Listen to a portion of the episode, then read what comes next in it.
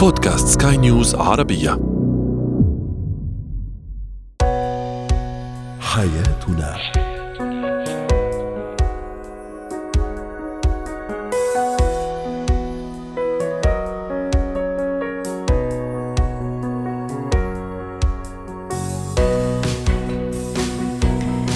سمعنا الكرام، أهلا بكم معنا إلى حياتنا، فضاؤكم اليومي الذي يعنى بشؤون الأسرة وباقي الشؤون الحياتية الأخرى، والذي يمكنكم الاستماع إليه عبر منصة skynewsarabia.com /بودكاست وباقي منصات سكاي نيوز عربية. يمكنكم أيضا المشاركة عبر رقم الواتساب 009715618886223.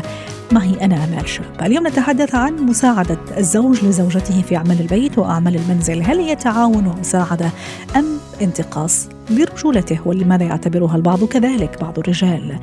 كيف نساعد الطفل على التغلب على نقاط الضعف لديه؟ وأخيرا نتحدث عن الثبات الانفعالي، ما هو المقصود بالثبات الانفعالي وكيف نطور هذه المهارة؟ هو وهي. التعاون بين الشريكين سمة أساسية من سمات الحياة الزوجية السعيدة، لكن هل هذا التعاون يشمل كل مناحي هذه الحياة الزوجية بما في ذلك مساعدة الزوج لزوجته في أعمال البيت وأعمال المنزل؟ وإذا كان الأمر كذلك، لماذا يعتبرها بعض الأزواج أي مساعدة في أعمال المنزل انتقاص من رجولتهم؟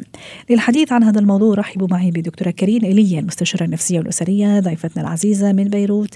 يسعد أوقاتك أستاذة دكتورة كارين، أهلا وسهلا فيك. اليوم سؤالنا تفاعلي، لماذا يعتبر بعض الأزواج المساعدة في أعمال المنزل انتقاصا من رجولتهم؟ علي يقول أنا لا أساعد ولن أساعد في أعمال البيت، هي مش من اختصاصي، هي من اختصاص الزوجة. عمر يقول لأن رجولتهم لا تشمل البيت حسب اعتقادي، والنبي محمد عليه الصلاة والسلام كان يساعد زوجاته ويقول خيركم خيركم لأهلها. أيضا رفاع يقول ما فيش الكلام ده، بالعكس لما تبقى زوجتي عزمة أسرتها وأختها يعني عائلتها، يقول وأنا أدخل معها المطبخ، لكن لما كل واحدة أعمل كل شيء في البيت ما في أي مشكلة. الحياة لها أصول لمن هو يملك عقلا. دكتورة كارين، ربما من المهلة الأولى يبدو الموضوع بسيط، يبدو أن الموضوع عادي، لكن إذا حابين اليوم يعني نبحث في زواياه النفسية إذا بدك، زواياه التربوية أيضا لهذا الموضوع. لماذا يعتبر بعض الأزواج أن المساعدة في أعمال البيت هي انتقاص من رجولتهم، فيما يعتبرها البعض الآخر لا، مساعدة وتعاون كأي مساعدة في أمر آخر بين الزوجين؟ في بعض المستمعين رح يتفاجئوا، ولكن العمل داخل المنزل أو المساعدة الزوجية من الشريك لشريكته في وجهة نظر، ووجهة النظر هي مسؤولة على أول شيء البيئة، وأحيانا كثير في بعض المجتمعات عندهم تحفظات كثيرة على الأدوار يلي بيلعبها الرجل والأدوار يلي بتلعبها الزوجة، وهون بيصير في اختلاف. أنا جاي من بيئة معينة بالنسبة لنا العمل مشترك وكله، ولكن شريكي جاي من بيئة ثانية، بيئة متحفظة، بيئة أكثر ذكورية، بيئة بتحدد كتير دور الرجل بالأشياء وبالعمل خارج المنزل وبإحضار الأموال على البيت، أما الزوجة عندها كل الأدوار الثانية وغيرها. فهي قصة العمل والمساعدة وجهة نظر. بنفس الوقت في عنا بعض الأشخاص وتحديدا الرجال يلي عاشوا بالغربة أو عاشوا لوحدهم، اختبروا الحياة بمفردهم وتعلموا على الاستقلالية، يشتغلوا لحالهم، يأمنوا لحالهم الشغل، بدهم يطبخوا، بدهم ينظفوا بيتهم ويرتبوا.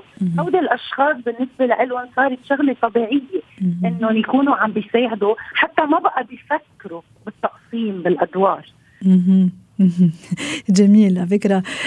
وكمان حتى هذا البعض الأشخاص من هذا الفئة اللي حضرتك ذكرتيها دكتورة كارين، حتى أربطها بموضوع المجتمع أو العائلة أو نظرة المجتمع، حتى إذا هو ممكن زي ما تفضلتي عاش في غربة، اعتمد لفترة طويلة على حاله وما عنده أي مشكلة، لكن ربما في بعض العائلات لا، ممكن هو مع نفسه ما في مشكلة، بس دائما يعمل حساب للمجتمع، للعائلة، يمكن لعائلته، لوالدته، شو ممكن راح تقول، عرفتي كيف أقصد؟ هون ضغط المجتمع أو ضغوطات المجتمع ورأي المجتمع لهالموضوع كثير عامل حاسم. لهالسبب صحيح، لهالسبب اليوم في كتير أشياء منشوفها خصوصية بكل ثنائي، بمعنى أنه إذا أنا كرجل معود على الغربة وعلى الشغل، ولكن عائلتي ما بتتقبل فكرة أنه أنا أكون عم بشتغل ببيتي مع زوجتي، بيلاقوا فتاوى، وهذه كتير منشوفها، أنه بيساعد زوجته فقط بس يكونوا وحدهم هو وبس يكون عندهم عزيمة أو استضافة الأهل أو غيره، هو بتلاقيه بيقعد على العرش وهي بتقوم بالخدمة، وهون بيكون في اتفاق بين اثنين، وما بيحسوا انه في عدم توازن بالعطاء، لانه بيصير في اتفاق ضمني من دون ما ينتبهوا او من دون ما ينحكى. يعني بتلاحظ هي انه بيساعدها بكل الاوقات، بس يكون عنده ناس عنده صعوبة انه يكون عم بيشارك وغيرها، حكما ال الآراء العيال، المجتمعات، البيئة، كل الأفكار اللي عنا إياها سلفا عن الأدوار اللي بتلعبها الزوجة والأدوار اللي بيلعبها الزوج، هي يلي بتحدد أنا كيف بفكر بحياتي الزوجية، إذا أنا بشارك أو ما بشارك، أو حتى بتفصيل أكتر وين بشارك وين ما بشارك. يعني في بعض الرجال بيقولك أنا بجلي بس ما تطلب مني غسل ونشر مثلا، لأنه هيدا بيعتبرها أكتر مش لإله، بينما إذا جلي ما بيأثر، لأنه في رجال إذا اشتغلوا بمطعم بيجلوا أو whatever. كمان الفكرة وكيف بعزز هيدا الفكرة هي خصوصية، واليوم الأجيال الجديدة شو عم بيشوفوا أمهم وبيهم عم بيتعودوا. يعني اليوم الجيل الجديد عم يربى على رجال بتجلي، على رجال بالضبط، على رجال بتشتغل ببيتها، فبيحسوها طبيعية. هيدا النمطية ما كانت موجودة من 30 سنة لورا. طيب دكتورة كريم، أيضا الطريقة ممكن لتطلب فيها بها الزوجة مثلا مساعدة الزوج في شغلة معينة، في عمل معين في البيت، هل كمان يعني بتفرق الطريقة، الأسلوب، حتى ممكن التوقيت المناسب، ولا لا هذا كمان هذا مش عامل يعني كثير ضروري ومهم في التجاوب الطرف الآخر اللي هو الزوج؟ أحيانا كتير الزوج ما بيكون عنده مشكلة المشاركة، ولكن ما بيعرف أنه مطلوب منه يكون عم بيشارك. لهالسبب الطريقة المحببة يلي بتطلب فيها الزوجة أنه أنا بحاجة لمساعدتك، أو حط إيدك معي بهيدي الشغلة تنخلصها، أو فيك أنت نقسم، أنت تعمل شغلة أنا شغلة، بهيدا المطرح الزوج بيكون عم بيشارك ومنه عارف قبل أنه كان لازم يشارك. أكيد الزوجة يلي بتضلها يعني تشارع وتقول أنا عم بشتغل لوحدي، أنا عم بشتغل، أنت ما عم بتحط إيدك معي بالبيت، كل هالأمور هيدي ما بتوصل الثنائي ليصيروا عم يتقاسموا الأعمال المنزلية. بالعكس بعد فترة معينة بنوصل لزوجة تعبانة منهكة وشريك غير راضي، لأنه زوجته دائمة النق وهو منه جاهز ليقدم، لأنه منه حاسس حاله مسؤول تجاه الطريقة يلي عم تطلب منه. طبعا الطريقة بتأثر، التوقيت بيأثر، الأسلوب بيأثر، وفكرتنا للموضوع أو تجاه الموضوع كمان دكتورة كريم، بمعنى مثلا إذا أنا خليت هذه اللحظات، هذه لحظات لا بتزيد من روابط المحبة بيناتنا، لما لا تقرب من بيننا أكثر وأكثر، لما لا كمان النظرة بتختلف لهذا الموضوع، عرفتي كيف دكتورة؟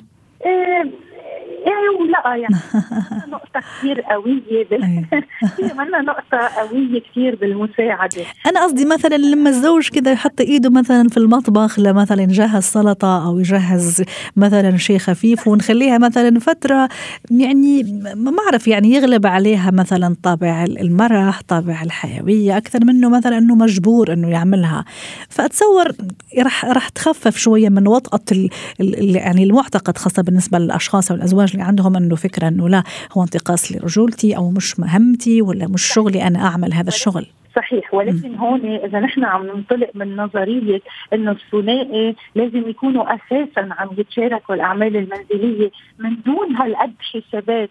يعني إذا أنا عملت شغلة يعني حققت إنجاز لازم ضلني على فترة طويلة عم بحكي بهذا الإنجاز. هون لا، حكماً بدأ تكون الشغلة غير متوازنة. السبب ضروري تصير الشغلة تلقائية بالأعمال المنزلية والمساعدة. وكنت عم أقول شغلة مهمة، ولكن حذاري نحط ورقة وقلم لنخلق توازن بكمية الأعمال المنزلية. يعني أنا بعمل شغلة، أنت بدك تعمل شغلة قبالها. هون نحن منخسر كثير أشياء بالعلاقة مع الشريك، وبالوقت ذاته مع الوقت الشريك رح يبلش يتراجع ورح يرجع ضميره مرتاح، لأنه رح يرجع للزاوية الدفاعية تبعه إنه المرأة هي للبيت والشغل والتنظيف، أنا اللي كنت عم بعمله كان إكسترا. لهالسبب كتير مهم تو أبروتش الشريك مثل ما ذكرت حضرتك بطريقة محببة، ولكن مش بعد كل شغلة عملها أنا بدي حسسه إنه هعمل إنجاز. طب صراحة حتى نختم، قبل ما نختم، تطلبي مساعدة الشريك ولا لا؟ صراحة ما بطلبها، بشارك حسيت ما بطلب، يعني بيعمل مبادرات كثيرة.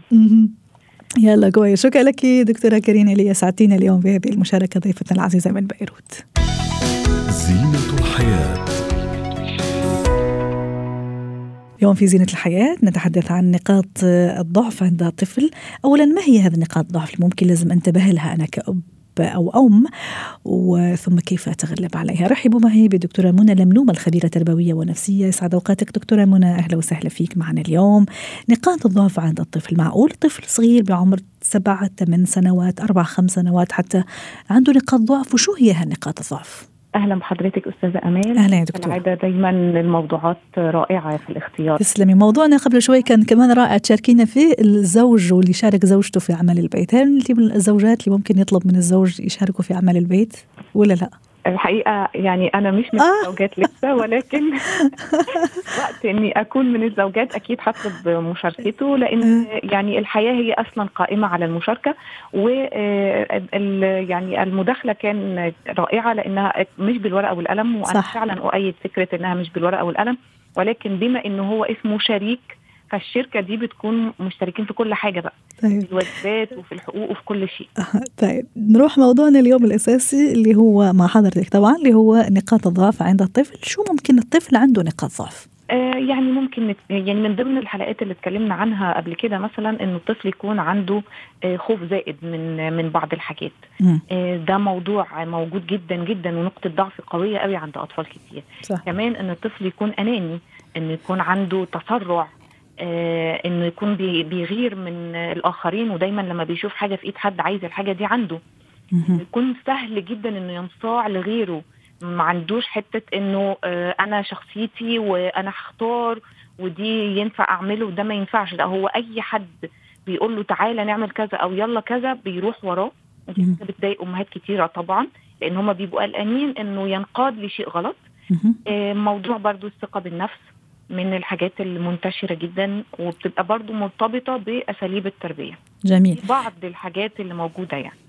كمان ممكن من النقاط ضعف الطفل نشوفوها عند بعض الأطفال، مثلا أنه زي ما تفضلتي يعني زيادة على الخوف من الظلام مثلا، أو الخوف أنه يكون لوحده، ممكن يخاف من الآخر لما الناس تكون كثيرة حواليه. ممكن هذه بالنسبة له نقطة ضعف، ممكن تلاقيه منزوي، ممكن حتى يبكي إذا كان شوية أصغر. الخوف كمان من الحيوانات الأليفة، تصور من بعض أيضا الأطفال اللي عندهم هذه نقاط الضعف. إيه مظبوط جدا. وغالبا حكاية الخوف من الحيوانات دي بالذات بتبقى مرتبطة بأنه عنده حد في الأسرة من المحيط المقرب منه بيخاف من الحيوانات، حتى لو ما قالش. هم ماشيين مع بعض في الشارع فشاف كلب فإيده ترعشت، الطفل ماسك في إيده فهو فهم ارتباط كده شرطي إنه ده أول ما سمع الصوت إيده ترعشت، خلاص يبقى الحاجة دي بتخوف. الخوف من التواجد وسط مجتمع، ولما أجي أنا أتعامل مع الموضوع وأقول له لأ وأقوم زقيه مثلا يلا روح سلم على عمه، يلا ما تتكسفش كده. الموضوع بيتحول زي كرة التلج، أنا بدل ما المشكلة صغيرة وأقدر أتعامل معاها واقول له تمام مفيش اي مشكله، وزي ما هنتكلم ازاي نتعامل في حل الموضوع ده، لا الاقي الموضوع بيزيد لان انا اتعاملت اصلا بطريقه غلط. رائع دكتوره. طيب انا يعني عرفت يعني مجمل هذه نقاط الضعف عند طفلي، كيف أحل معه هذه المشكلة؟ أنا متأكدة أنه مش بين عشية وضحاها، أكيد بدنا صبر وبدنا يعني نكون صبورين وحابين نوصل معه لحل، أليس كذلك؟ طبعا. وخليني أبدأ مع حضرتك بجملة لازم تكون بتوصل للطفل وبتوصل له فعليا مش بس بالكلام. أنا معاك، أنا جنبك. رائع، مهمة قوي. أول حاجة لازم الطفلة تبقى واصلة له بالكلام وبالفعل كمان. الحاجة التانية إنه الإحلال والتدريجي. أنا دلوقتي السلوك ده أنا مش عاجبني، طيب هل أنا في يوم وليلة هيقوم متغير؟ لأ، ولكن شوية بشوية، وحبدأ أشجعه على إنه السلوك ده بدأ يقل. هيقول لا لا لا بصي فلان، وهو ممكن يقارن. أنا بقول دايما للأمهات ما تقارنيش، صح، بس هو نفسه الطفل في الحالة دي هو بيقارن بقى. طيب نعطي مثال حتى نقرب أكثر للمفهوم. خلي مثلا طفلي يخاف من الظلام يا دكتورة، كيف شوي شوي وحبة حبة وتدريجيا أوصل معه أنه لا بيروح مثلا للمطبخ والنور مطفي وعادي بيشغل النور ويجيب مثلا المي ويرجع عادي من غير ولا خوف، أو يدخل لغرفته يعني يجي وقت النوم ونطفي النور عادي وينام من غير ما يجي بعد نص ساعة مثلا يخبط عليه أنه خايف، أو من غير ما يطلب مني أني أجلس معه، أو مثلا النور ما يطفيش. كيف حبة حبة حتى أوصل معه أنه يتغلب على نقطة الضعف هذه؟ أول حاجة أنا في رأيي أنه الطفل ما ينامش في ظلام دائم. أنا عارفة أن في دراسات بتقول أنه لازم الطفل ينام في ظلام دائم علشان المخ يسترخي وكده. أنا ضد الكلام ده، لأنه فعلا الأطفال بيحصل لهم خوف شديد جدا لما بيفتح عينه ما بيبقاش شايف حاجة. بصيص الضوء البسيط بيفرق معاه وبيطمنه، على الأقل هيقدر يقوم يشغل النور. يعني أنا عايزاه، مش أنا دلوقتي عايزة أنه هو يعتمد على نفسه وما يبقاش بيخاف. بصيص النور البسيط ده هيخليه هو ممكن يقوم ويشغل النور. فدي حاجة بالنسبة لي مهمة قوي. طيب الآن هنختلفنا على المبدأ اللي هو الظلام الدامس. طيب ابني حتى يعني بصيص النور لا، يفضل أنه النور يكون يعني شغال يعني الليل كله، عرفت كيف؟ كيف أقنعه أنه لا هذا الليل مفروض أنه نطفي الضوء؟ أي نعم أخليه بصيص الضوء زي ما تفضلتي حضرتك، بس لا طبيعي أنه نام. هو لو الضوء بعيد عنه مفيش مشكلة، يعني لو الضوء مش في غرفته وبعيد عنه ووصل له ضوء بسيط. أنا يمكن من أنصار الجزئية اللي أنا بقولها لحضرتك دي، يعني ما زلت عند رأيي فيها. حتى وإحنا عند النوم مساء خالص، الطفل دخل بينام بنسيب نور خفيف. زمان جدا جدا جدتنا كانت بتنام على حاجة اسمها سهرية، ما بيهاش حتى عند النوم. ده أيام الجدات زمان، وأيام فيه لمبة مش عارف إيه والحاجات الصغيرة دي. لكن خليني طيب أخد برضو مع مثال تاني مع حضرتك، نحاول نختصر دكتورة لو سمحتي. حاضر. إذا أنا ابني رايح دلوقتي وعنده خوف من الآخرين وأنا عايزة أدربه على أنه يتعامل معاهم، موجودة أنا في تجمع وفي النادي والطفل دلوقتي عايز يروح، أنا عايزة يسلم على الناس، فمش هزقه زي ما اتفقنا. أنا بالعكس هروح لو حد قال إيه ده ما بيسلمش على حد، والناس بتبدأ حضرتك عارفة جزئية التنمر، ولا ده أخوه أحسن منه، أقول لهم لا بالعكس ده هو دي شخصيته وهو فيه مميزات كتيرة، وأبدأ أتكلم عن الجوانب الإيجابية فيه، وأقعد أنا أفهمه إنه ما فيش إنسان كامل. ده الحوار اللي لازم يدور ما بيني وما بينه، ما فيش إنسان كامل، أنا نفسي فيه عيوب، أنا اشتغلت على بعض الحاجات في نفسي، وأبدأ أحكي له تجربتي أنا مع مشاكل زي كده. أنا نفسي كنت مثلا مش اجتماعية، إزاي بقيت اجتماعية، إن أنا عملت 1 2 3. أنت كمان هتقدر إن أنت تطور من نفسك، خلي بالك الموضوع ده أخد مني وقت قد كده، وإنت برضو الموضوع ده هياخد منك وقت، علشان اشتاق في توقعات وعالي، وانه متخيل انه الموضوع ده فورا هيحصل التقدم أصلا بالنسبة له، فيبقى عنده إحباط. مهم جدا إنه ما يحصلوش إحباط. شكرا لك دكتورة منى لملوم، الخبيرة التربوية والنفسية، ضيفتنا العزيزة من القاهرة، واتمنى لك يوم سعيد. مهارات الحياة. الثبات الانفعالي كلمة بسيطة لكنها عميقة في مفهومها. ماذا نقصد بالثبات الانفعالي وكيف أحافظ عليه؟ رحبوا معي بلانا قاعتي مدربة مهارات حياة. 9 أوقاتك أستاذة لانا، أهلا وسهلا فيك. ماذا يعني ثبات انفعالي؟ الثبات الانفعالي مثل ما قلت هي يمكن كلمة بسيطة وكثير منفكر الناس بتقول عليها أنه يمكن حدا حساس زيادة أو كثير أكثر، لكن بالحقيقة الثبات الانفعالي هو الشخص اللي ما عنده قدرة على أنه يتحكم بانفعالاته بكل أوقاته. يعني عادة الثبات الانفعالي بتكون ناس تجيهم نوبات، ممكن نوبات عصبية أو ممكن نوبات فرح، يعني بيكونوا قاعدين لمجرد صار موقف ممكن فجأة يضحك، ممكن فجأة يبكي، ما في أي سيطرة على هي المشاعر. فهذا هو الإنسان بطبيعته، نحن بنكون مخلوقين وعنا هي القدرة تبع الثبات الانفعالي. بتصير مواقف يمكن نعصب أكتر، نفرح أكتر، لكن بيضل عنا توازن. أشخاص بيضل عنا مرجعية نرجع لها أو حدود ما نطلع منها. طبيعي إكزاكتلي مثل ما قلتي. أحيانا في ناس بصيروا اللي بنقول عليهم عصبيين أو ما عندهم قدرة على سيطرة الغضب، هدول بيكونوا يعني تعدوا هاي المرحلة. صح. بس مختلفين جدا عن موضوع الثبات الانفعالي. الثبات الانفعالي بيكون يعني حالة أكثر هي بتكون عصبية، يعني بسبب حالة بالدماغ عصبية، وممكن يكون شخص قاعد وهادي وما في أي يعني ما في أي سبب لعصبيته، وفجأة حدث بسيط أو نكشة صغيرة مثل ما بنقول تصير أو حدا يستفيد بأمر جدا بسيط بيخليه يعصب وبيصير مثلا بكاء هستيري. هن دائما عندهم الحد الأقصى وما عندهم القدرة على السيطرة على هذا الموضوع. جميل. لانا، كيف أنا أتحكم بهذا الانفعالات وأحقق هذا الثبات؟ لا يصير الثبات هلا هي الحالات طبعا ضروري يكون فيها استشار مع أخصائي نفسي عصبي، لأنه قد حسب الحالة طبعا يمكن بيحتاجوا لتدخل دوائي، ياخذوا دواء يساعدهم على السيطرة على هي الحالة.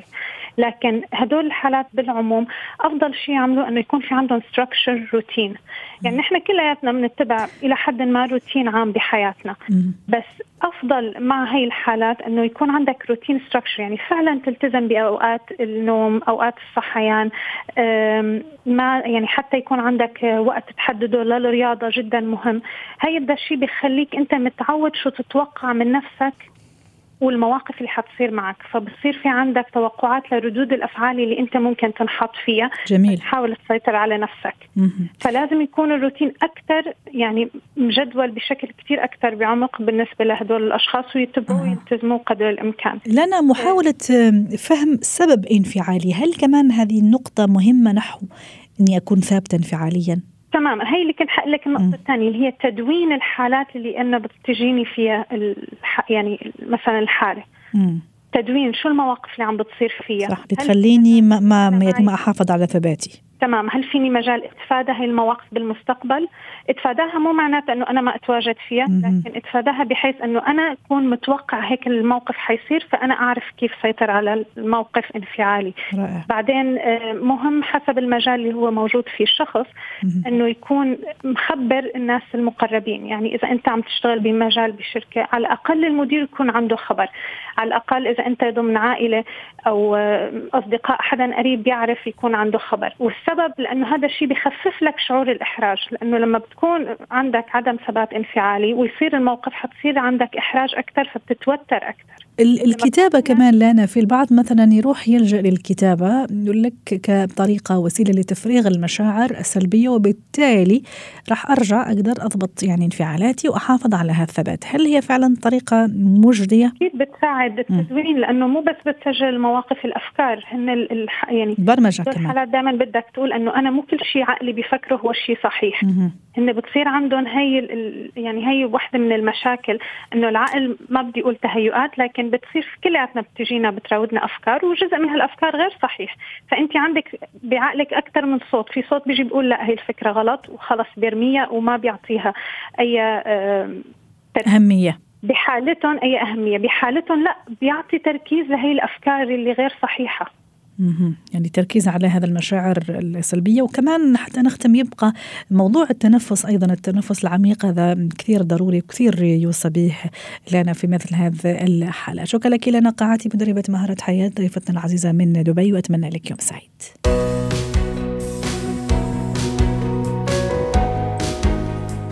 ختم حلقة اليوم من حياتنا، شكرا لكم وإلى اللقاء.